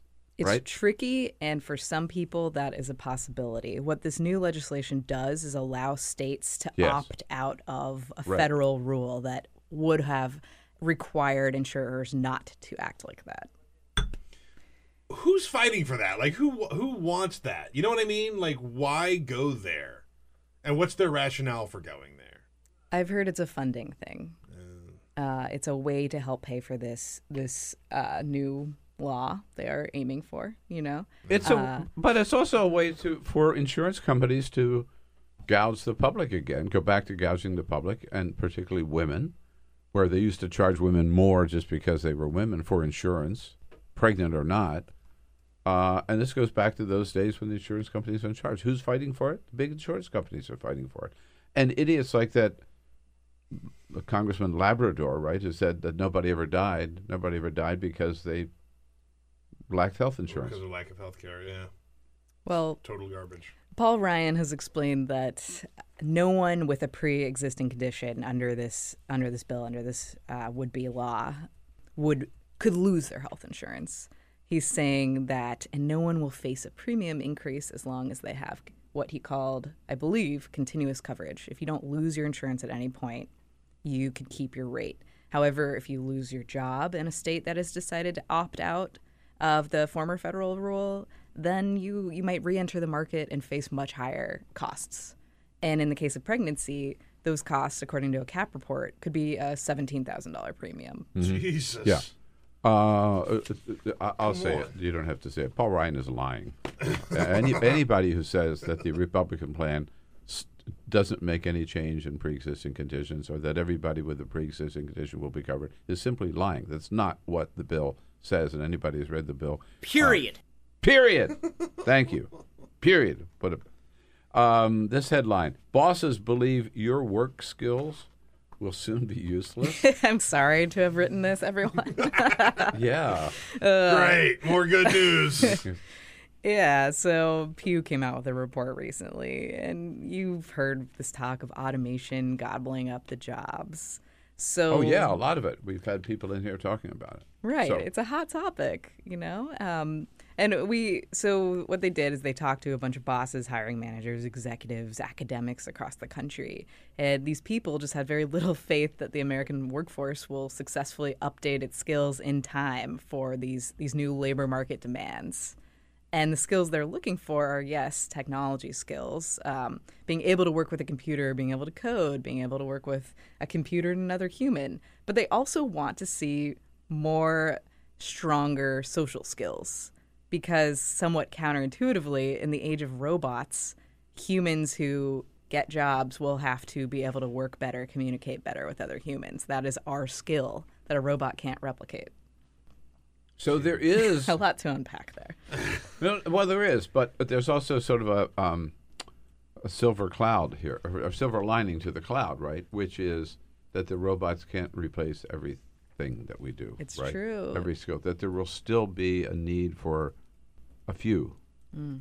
Artificial intelligence can't have empathy, for example. You robots cannot predict how a human is going to respond or how to best communicate to a human or how to create an environment where everyone is at their most productive. That's where we come in with our emotions and stuff. Wow. Isn't it comforting to know there's some things that robots can't do? Yeah, like I haven't gotten to the point where I'll rely on uh, Siri on my phone, right? Because it's just not accurate enough. It doesn't do what I want it to do. I never use Siri. I don't either. I hate it. I mean, I rely on GPS. That's a little bit different, but I was going to a say, I, no, I never used Siri either. I never got into it. But To quote, but to I, quote Leo Gerard when we had him on the show, and he said, uh, "If if I want to go, Leo go, Gerard, president of the Steelworkers Union. if I want to go and get a hamburger, I'm not going to order one from a goddamn robot." like, fair. But you know what? You basically do. Yeah, we are. You d- Yeah, these days, and many. Gotta get used to it. Mm. Yeah, if you go depressing. if you go through a drive-through, right? Aren't you ordering from a robot? Um, well, or if you usually, go to if you go to a to, to any of these fast food places that you punch in your it's order, more and more automated. Yeah, it's absolutely more and more automated. Great. we're there. Yeah, Yeah. we're there. Uh, I, I, uh, J- Jamie, to your point, I do depend on Waze. I use Waze, not GPS. But uh, Waze can, it's great. It's great. Swear by it. But it can also make mistakes. There is, by the way, an all automated restaurant downtown in DC called Eatsa, which I Oh, still yeah. have not been to. I haven't gone there either. Uh, where there's, as far as I know, there's no employees at least out on the floor. You order your your meal on a computer and then it's served to you out of a window, I believe. So that's the thing. That actually appeals to me. It's got good reviews because too. of my dislike of most people, but I also think it's I also think it's a terrible business. Yeah. You mentioned the steel workers. Um, Donald Trump got into a little tiff with some steelworkers at the Carrier plant out in uh, in it was Indiana, isn't it? Yeah, my home Did- state. Really? And Yeah. he said he was saving all these jobs. The, and and he took on the leader of the of the, the of the union there. And was, uh, and but you've written about that. It's all kind of come back. The union leader taking on Donald Trump now, or what's going on? Yeah, yeah. So back in December, when Donald Trump, he this was supposed to be his moment of um, fulfilling a campaign promise. It was initially seen as this wide success, and Donald Trump visited the Carrier plant, which had planned to move a bunch of jobs to Mexico, and said, "Hey, Yeah. I've saved you know over a thousand of these jobs." Right. And there was a union leader in the crowd, a guy named Chuck Jones, who just thought, "What? Mhm. No, you you haven't saved a thousand jobs. You'd saved closer to seven hundred and thirty, but five hundred of our people are still going to Mexico." So he raised his hand and he said that. And uh, I talked to him actually, and then CNN picked it up. And next thing you know, Donald Trump is tweeting about Chuck Jones, saying this is a terrible leader in Indianapolis. And Chuck is just this guy who considers himself working class and didn't even have a smartphone. He had a flip phone. So he had to hear, hear from a friend that the president of the United States had slammed him on this Do website he'd never heard of, Twitter. for the, uh, yeah. Yeah. It was a, flip? it was wild. So um, anyway, this comes up again this week because Donald Trump is tweeting about another company that Jones um, represents called Rexnord. It's a mile away from Carrier. It makes Uh-huh. steel ball bearings. Bunch of the people there are steel workers. Yes. And uh, he's saying, John Donald Trump says something like, "This company is still moving to Mexico. It happened. The deal was made while Obama was in office. You know, I'm going to slap this with some taxes." And so the Rexnord employees said, "Hey, you could have done something to stop this, like Carrier, but you didn't. You've known about this for months. Mm-hmm. What's the deal?" And that was what was happening out of Indianapolis this week. Well, God forbid that anybody hold Donald Trump to the facts, right, or to the truth, or to actually deliver on what he promises, man. Uh, so much to talk about, so much to keep up on, which is why we uh, value the good work of uh, Danielle Paquette and your colleagues at the Washington Post. Thank you. Thank you for being there. Thanks for coming in today. It was fun. It's WashingtonPost.com, of course. Adam Smith, director of Every Voice, uh, stepping in for the next half hour. Stay with us here on the Bill Press Show, Wednesday, May 10. Is it too late now to ask him to step down? No, it's not too late, but you know, I have confidence in him. We'll see what happens. You know, it's it's going to be interesting. Follow us on Twitter at BP Show. This is The Bill Press Show.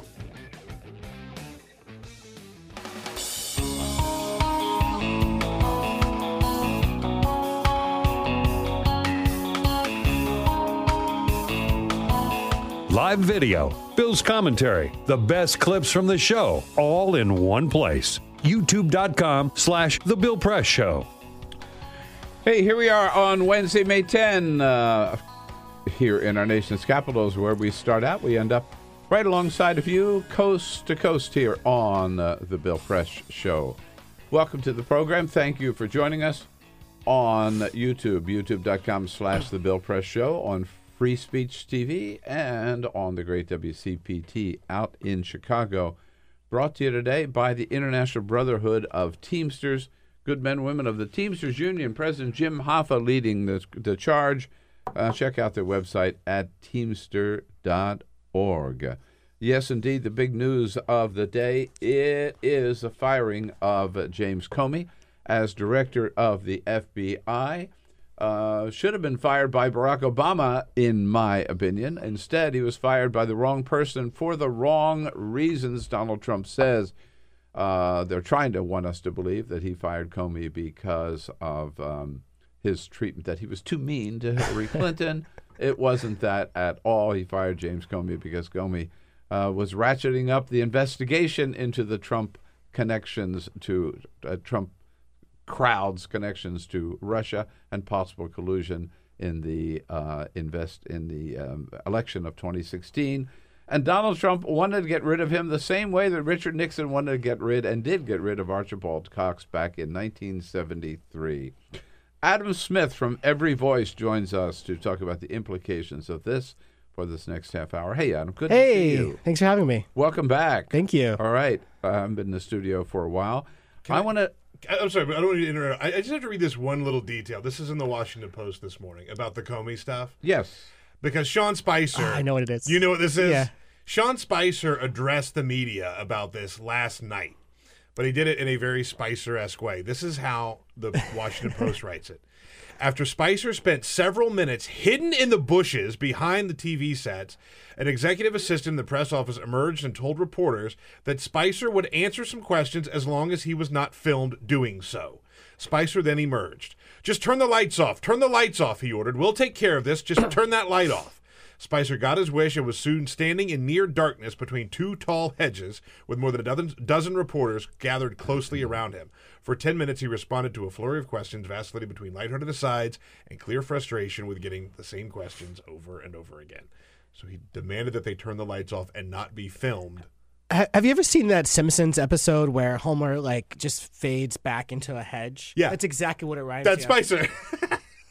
Democracy literally died in the darkness. Yes. Turn the lights off. Sean Spicer in the bushes. In the bushes. In Yeah. the White House bushes. Always Yes. watching. Uh, whoa, that is scary.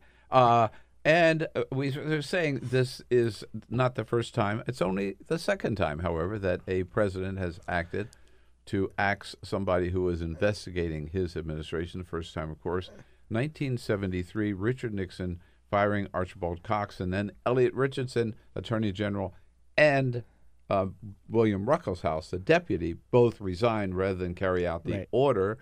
Uh, here is that you want to chills up your spine. John Chancellor, NBC News, October 10, 1973. Good evening. The country tonight is in the midst of what may be the most serious constitutional crisis in its history. The president has fired the special Watergate prosecutor, Archibald Cox. Because of the president's action, the attorney general has resigned. Elliot Richardson has quit, saying he cannot carry out Mr. Nixon's instruction. And Chancellor uh, talking about what this means for the country. All of this adds up to a totally unprecedented situation. Nothing like this has ever happened before. Well, it's happened again. Isn't that chilling to hear that? Yeah, and I'm glad you brought up Ruckelshaus um, and uh, uh, Richardson. and Richardson because nobody resigned instead of firing in this in this time, right? You know, uh, Rosenstein wrote Yeah. this letter that clearly the what's clear with the Trump administration is he makes a claim and then people have to back it up, and that's what was happening here. They weren't working. Uh, they were working backward. Trump wanted to fire him, so they had to find reasons to do it. He- and the, the it's, New York Times reports this morning that Trump ga told Jeff Sessions, you know, Comey's going to go. Give me some reasons for doing it. And Jeff Sessions, that is also really troubling because he said, "I'm going to recuse myself from the Russia investigation," and and him and him saying the guy in charge of the Russia investigation should be fired. He is inserting himself right in the middle of it. Good point. Yeah, absolutely right. And um, uh, and now Rosenstein, pardon me, is sort of like in charge of the Yeah. Rus- of the supposedly of the Russian investigation, but Jeff by by firing Comey, Jeff Sessions has violated his own yeah, pledge. absolutely. And I think you know Rosenstein just got I think a ninety three to zero vote, 93 to 7 vote or something in for deputy attorney general. And I, I really feel like he's going to need to talk about this and raises real questions about what he's doing and, and putting that letter together. Um, because it, and it just all looks really bad. It also uh, is worth pointing out, as we did earlier, that uh, this is not the first time that Donald Trump has acted uh, against someone who is not a total team player, if you will, or Yeah. may even be looking into um, activities, actions of the uh, by Trump and the administration. First of all, he fires Deputy Attorney General Sally Yates because she said, "No, that Muslim ban is unconstitutional on the face of it. We're not going to enforce it." Yep. Number one. Number two, the U.S. Attorney up in New York, Preet Bharara, who had started uh, a little criminal investigation into conflicts Mhm. of interest. It's his jurisdiction, it's Trump Tower. It's his jurisdiction is Trump Tower. They fired Preet Bharara, now firing James Com- Comey. But it's it's pretty clear this idea that they fired him because Comey was too mean to Hillary Clinton is on the face of it ludicrous. It, it's ridiculous. I mean, if there, if you look at anything, you know, you have you basically can look at any Trump staffer tweeting like "lock her up" chants Yeah. or hashtags Yeah. about Yeah. Hillary Clinton, so that they would then come. People like Kellyanne Polls or Kellyanne Polls, that's her Twitter account. Kelly Kellyanne Conway or Sarah Huckabee Sanders would come out and say, "Oh, this is because he undermined." Or even Roger Stone said the same thing. It's just not believable. This is clearly about Russia and uh, the investigation in and how Trump wanted to shut it down. You know, there's the Politico article this morning that actually talks about that. Is Trump keeps watching all this news and is just mad that this investigation isn't going away, so the president just tried to shut it down, and that's just really chilling to me. Right. Um, by the way, uh, again, um, sort of undercutting this claim by the White House that has this had anything to do with Hillary. Uh, in in uh, last October 28, when Comey reopens the announces he's reopening the Hillary Clinton investigation, which turned out to be nothing, except it did probably uh, change the course of history for this Yeah. country, meaning that probably more than anything else Right. uh, led to Hillary's defeat. Jeff Sessions praised Comey, said it was, yes, it was Comey's duty to release this. And Jamie, if we can, then Donald Trump at the time also went out to praise James Comey for what he had done. It took guts for Director Comey to make the move that he made in light of the kind of opposition he had where they're trying to protect her from criminal prosecution. You know that. Yeah, right. Yeah. I think in this So administration, now to say, Yeah. oh, that was terrible for him to do that to Hillary, so I'm firing him because of that. Yeah. You know that. I I think our baseline should be that anything, any decision this administration makes should be it's one that it should the decision was based on what's best for Trump, what's best for his family, or what's best for the people who are funding the administration. And anything they say should not be taken um, uh, should be taken with a grain of salt.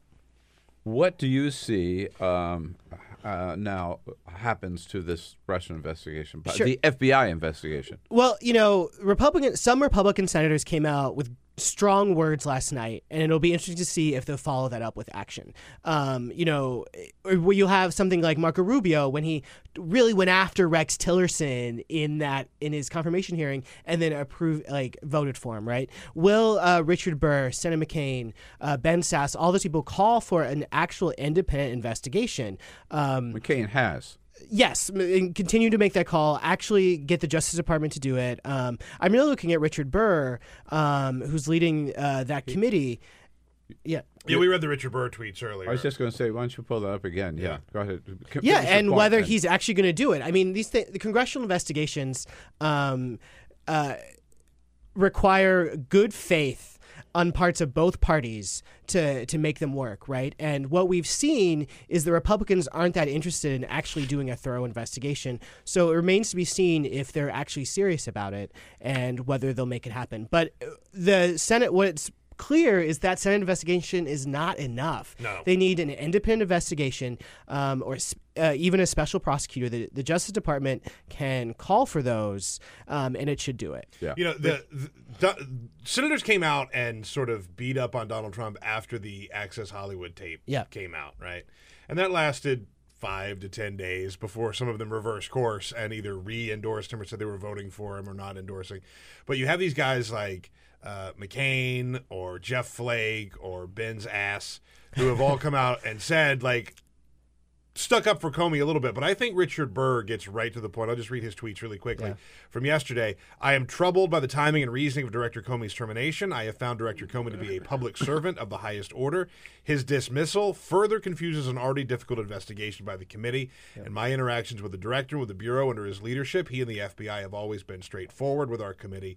Director Comey has been more forthcoming with information than any FBI director I can recall in my tenure on the Congressional Intel committees. His dismissal, I believe, is a loss for the Bureau and the nation. So, like, he put himself way out there Yeah. on Comey. Yeah, Right. and and- yeah, and this is a real test for Senate Republicans.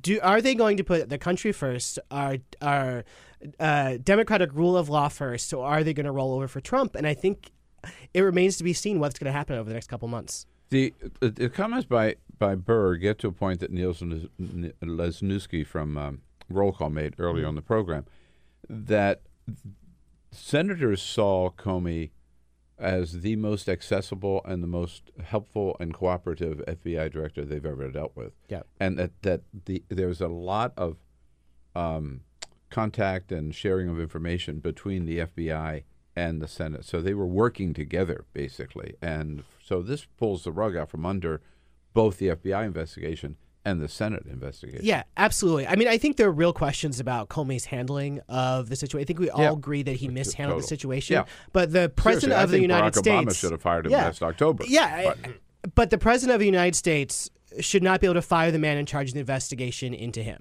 And that just is so chilling and raises so many questions. And it's really important for our democracy that this is handled thoroughly, comprehensively, and we get to the bottom of it. By the way, it, it's worth pointing out again, as others have, that in his letter, Oh, man, that right, letter. that this letter uh, to um, Director Comey, uh, Donald Trump says, "While I greatly appreciate you informing me, it should be your informing me on three separate occasions." th- I'm sorry. You just know, okay, I, I love it. Yeah, Yeah, I mean, he doesn't even know the freaking Eng- English I just think language. it's funny. I just All think right. it's funny. On three separate occasions, that I am not under investigation. I nevertheless concur. Blah blah blah blah blah. Comey has not said that Yeah. Donald Trump is not under investigation. That is a letter we don't is- know. Yeah. we know Paul Manafort is. We know Michael Flynn is. We know, you know, other Jeff Sessions, maybe himself, Jared Kushner. Yeah. But if they are, so's Donald Trump. Yeah, the FBI should not be telling the president privately about this anyway. Talking to the president privately about these investigations. That letter is going to be in history books. It's going to Yeah. be. It is. It is wild. That that second paragraph is just wild. I know. I heard uh, Anderson Cooper asking Kellyanne Conway last night, when did Comey tell the president that? She couldn't answer it, would not answer it. Yeah. I, I, doubt, I doubt, I, I'm going to be at the briefing today with Sarah Huckabee Sanders. Yeah. Uh, you know everybody's going to be asking that too. They cannot answer that question. No, That did not happen. They're just going to read statements from Chuck that- Schumer about why Comey's bad. That's going to be the entire briefing. Yep. Yeah, right. Sure. And it's like it's important that Well, I, I, think mean, let's face it. Democrats didn't like Comey because of what he did to Hillary. Yeah. Right. Donald Trump didn't like Comey because he's what he's doing to him. Uh, yeah, I think we can have two thoughts in our head that both Comey is bad and mishandled the, the Yeah, situation right. with Clinton, and that the president shouldn't fire That's the it. head of his investigation. That's what it all it's comes down perfectly to. fine to have those two thoughts. right. And Republicans are- who say you can't are acting in bad faith. Yeah. People Right. like John Cornyn are acting in bad faith. Yeah. James Comey, probably unfit to be FBI director. Yeah. Donald Trump should not get to make that decision. That's absolutely And right. that's it. Okay. That's the crux of the argument. Dare I ask about something else Yes. on such a on such a day? I mean, you Yeah. know, but there are a couple of other things I wanted to get to uh, while we still have a little time, and that is one is this whole just enormous series of conflicts of interest Oh, yeah. on the part of Donald Trump and Donald Jr. and Eric and Ivanka, and now Jared Kushner and the Yeah. Kushner family, Yeah. who are also trying to, like everybody else there, profit from the White House to make as much money as they can for the little time that they're there. Yeah, absolutely. I so mean, this Kushner thing in China. Sure. So, I mean, let's be clear. This is the same story as the Comey story. The the Trump corruption, their conflicts of interest, is no different from the Comey story. This is this about the stink of corruption sort of emanating from the White House, and they're they're abusing their power. Um, so uh, there are a series of stories this weekend about uh, the Kushner family. Kushner, Jared Kushner, uh, senior advisor to the president, Ivanka's husband, um, was at was in China. His sister was in China to pitch uh, Chinese investors on a building in New Jersey uh, uh, using the EB5 visa plan. Uh, EB5 is this plan that allows um, uh, foreign investors to get. Uh, uh, visas in the U.S. and it's generally abused by wealthy people and does not benefit everyone else. And uh, his sister gets up at this presentation, this ballroom, and uh, offering tell, trying to encourage people to invest in this building in New Jersey. And at the presentation like on the screen behind her are pictures of Donald Trump are pictures of Jared Kushner. Um, and they came back and said oh that we did not mean that. Yeah. and it's just not believable. I mean throughout history They we've think seen, we are idiots yeah, to believe that. it's just not believable. They're They benefiting pre- off their They prepared all of that material for their presentation. Yeah. They were selling the White House. They were Yeah. selling Jared Kushner. They were selling Yeah. Donald Trump. And the thing is, as his sister was flying to Beijing, uh, Trump signed legislation that extended this program. So it just was happening all at the same time. And um, you know the thing that we've seen in countries around the world, corrupt, you know, countries around the world, is people use the family as a way into the administration. This is this is happens all the time around Yeah, the world. yeah. It just usually doesn't happen in the United By the way, States. that was a big beef in Afghanistan. Remember? Yeah, absolutely. And I think that uh, what you're seeing is this. Um, so it, whether the Kushners are saying that this is about them, this they're not benefiting. They're just you know doing their own thing, doing their business. Jared isn't involved. That's not how other countries see it. You know, these investors in China know that if they buy. Uh, if they invest in this building, that means they're going to have access to the Kushners.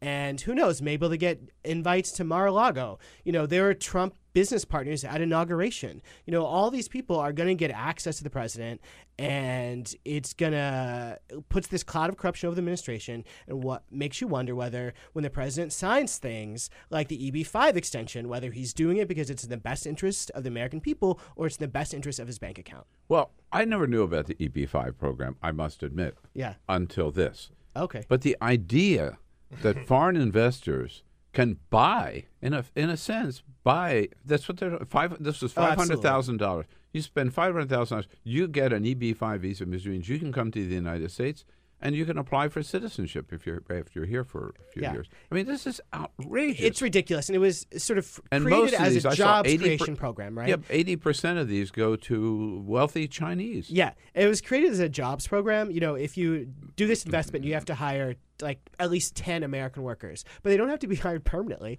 And so really it has just become a way for wealthy foreign investors to get their visas in America. Right.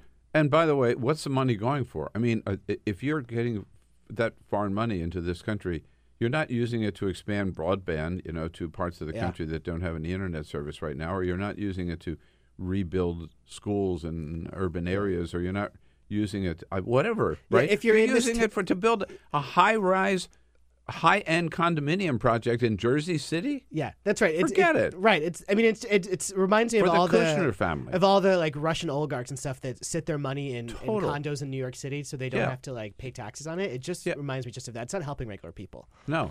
By the way, uh, uh, just a little bit of uh, uh, uh, uh, go back to the whole uh, Comey thing.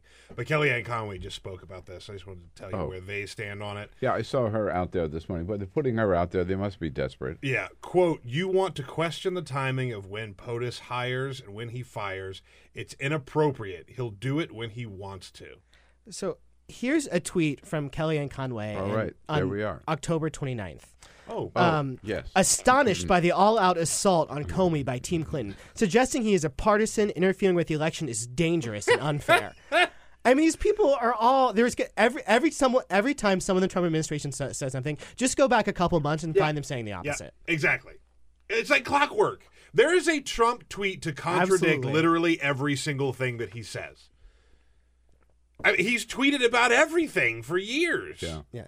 And it's just like if this isn't about the timing, this isn't about the whether the president can fire somebody. This is about like the rule of law, and he is undermining it.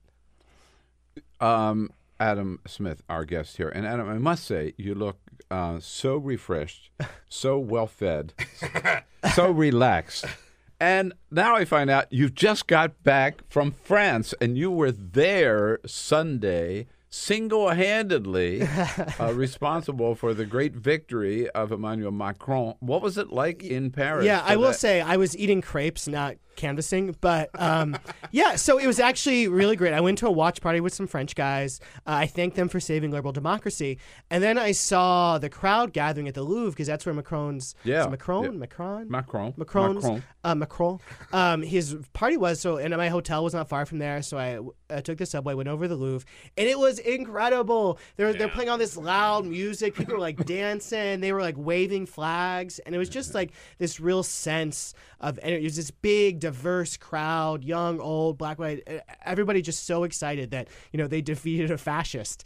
Um, one of my favorite pictures is there's I was walking around and there's this um, sort of older, very put together French woman smoking a cigarette and just bopping around to like Titanium by David Guetta that was playing on the like the the loud system. And it was just it, it was really great. It felt really great to be there and to be with all of that energy. And your friends were uh, were they uh, active in the campaign at all, or that, or No, I don't think so. They were just all there, and it was also really interesting just to watch. The election, French elections are, they're- but they were obviously happy with the result. Absolutely, absolutely. Everybody was really happy with the result. Um, I mean, he uh, won in a in a big way. Yeah. So there were a lot of happy. I will say I had to explain to them how American elections work and going because they get basically they're, they're a nationalized system. Yeah. Um, they get they get a a, a, a sample of all the areas. Um, before the polls close, then they make a projection based on who wins with that sample. Then through the night, it adjusts it a little bit, so they know at eight at eight, 8 p.m. that Right away. between Huh. sixty-two and sixty-five percent of uh, people were going to vote for Macron. It was just going to adjust that. Oh, wow. And I had to explain to them, well, you know, our elections are done by county and each state laws are different. Yeah. And, and they were like, what? I was like, yeah, it doesn't make any sense. No, but uh, the, the the the margin was overwhelming. Yeah. And she got less than forty percent. Yeah. which her people had always said, you get less than forty percent, you might as well forget about it. It's a little concerning that her dad got like uh, 20% of the vote and she got like Yeah. 35. So that's a Yeah. little concerning, but Yeah. uh, what matters is that she lost. It's also con- uh, uh, concerning that um, that FP uh, is going to.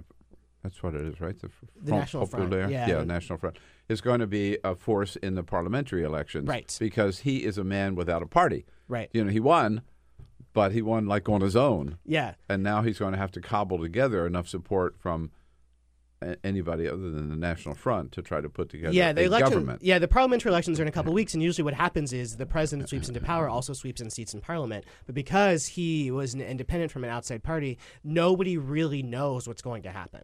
hmm Yeah, but it, what it really did is It's it. exciting.